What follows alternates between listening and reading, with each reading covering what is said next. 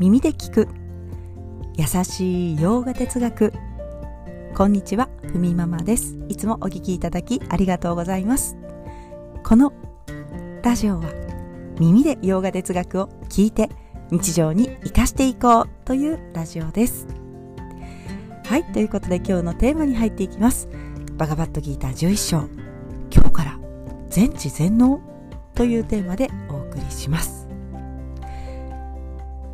そう、えー、全知全能についてお話ししますが全ての知恵は初めからありました。経典を読んだから。はい。あなたは今日から全知全能ですね。となりたいところですがまあなるわけではないんですよね。ただヨーガスートラも悟ったものはイーシュバラが宿っている。知性ゆえに全知になるという表現があったりウパニシャットもイーシュバラの完璧な知恵に悟ったものはイーシュバラと一緒になる。そして完全な知恵を知ることになる。そういった表現がされています。今日は経典の言う全知全能とはというお話です。自然の摂理イーシュバラと自分は何ら変わりがないよと。この世界に自然の摂理イーシュバラはあまねく広がり。それは世界に広がっていると同じように私たち自身にも広がっている。その真実。つまりイーシュバラと自分は一つなんだという表現をされます。世界と自分は根本のレベルで一緒だと知る人はまさにイーシュバラの持つ完璧な知恵と一緒なんだと。インドの哲学の真実を知った者はあらゆるものを知り全知になっていくという意味です。ウパニシャットを知ったからはいじゃあそうですね。いろんな言葉そうフランス語もイタリア語も急にペラペラってなんかそういったことではないんですよね。なんかこうその辺りの知識が急に、えー、インプットされたとか、まあ、そういったことではないと。どういうからくりで生きていてこの世界という複雑にも見えるその中に身を置きながら生活を営んでいるのかその根本のあり方が見えてきますよ。理解できますよというのが全てを知ることになるという経典の表現になります、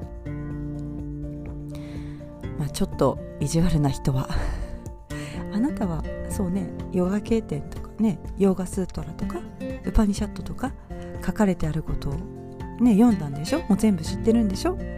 ね？君は全知全能でしょ？なんてね。そんな風に言われるかもしれません。ヨガをしてるから不思議な力とか何かね不思議に私たちじゃ見えないもの見えたりするんでしょうなんてそんな風に言われたとしても、まあ、そういったことではないわけです、まあ、理解しているか理解していないかそしてあらゆるものの根源としてイーシュバラ自然の摂理はあって私たちはイーシュバラと一つだということがはっきりと理解することによってその完璧な知恵と共にあるということを片時も忘れてないんだということです。だから今くつろげるし安心することができる。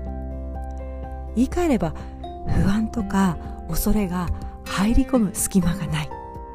つまりその心に苦悩がないということです。そこをとって自然の摂理イーシュバラと同じだよ。イーシュバラと一体だよとか。そういった表現なんですよね。イーシュバラになるとか。そういう意味があります。そしてその知恵はもともと私たちの中にあるので知恵を知るとか何か物事物事を知るというのはこの完璧な知恵を今覆っている無知を取り払っていこうということなんですね。もう曇っているものを取り払うように取り除いていくだけで私たちはその真実を理解することができる。経典の知恵を繰り返し聞くことで私たちは次第に理解していくことができるということです。ただなかなかね聞いているだけじゃいやちょっとよくわからないなとか 腑に落ちないなとかいや自分のこと言ってるのかななんてねまあ思う思いますよね。こう初め私も聞いた時はいやこれ私先に先読んでもわかいや進まないんじゃないかとね思いましたけれどもその経典に書かれている知恵を理解できるようになるためにバガバットギータの中では体を整えることその方法瞑想の仕方日々の行いカルマヨーガの行いによって心を養っていくんだという方法論がギーターの中では語られているわけです。はいということで今日はここまで。今日一日も皆様にとって素敵な一日になりますように。耳で聞く。優しい洋画哲学ふみママラジオご清聴ありがとうございました。ナマステ。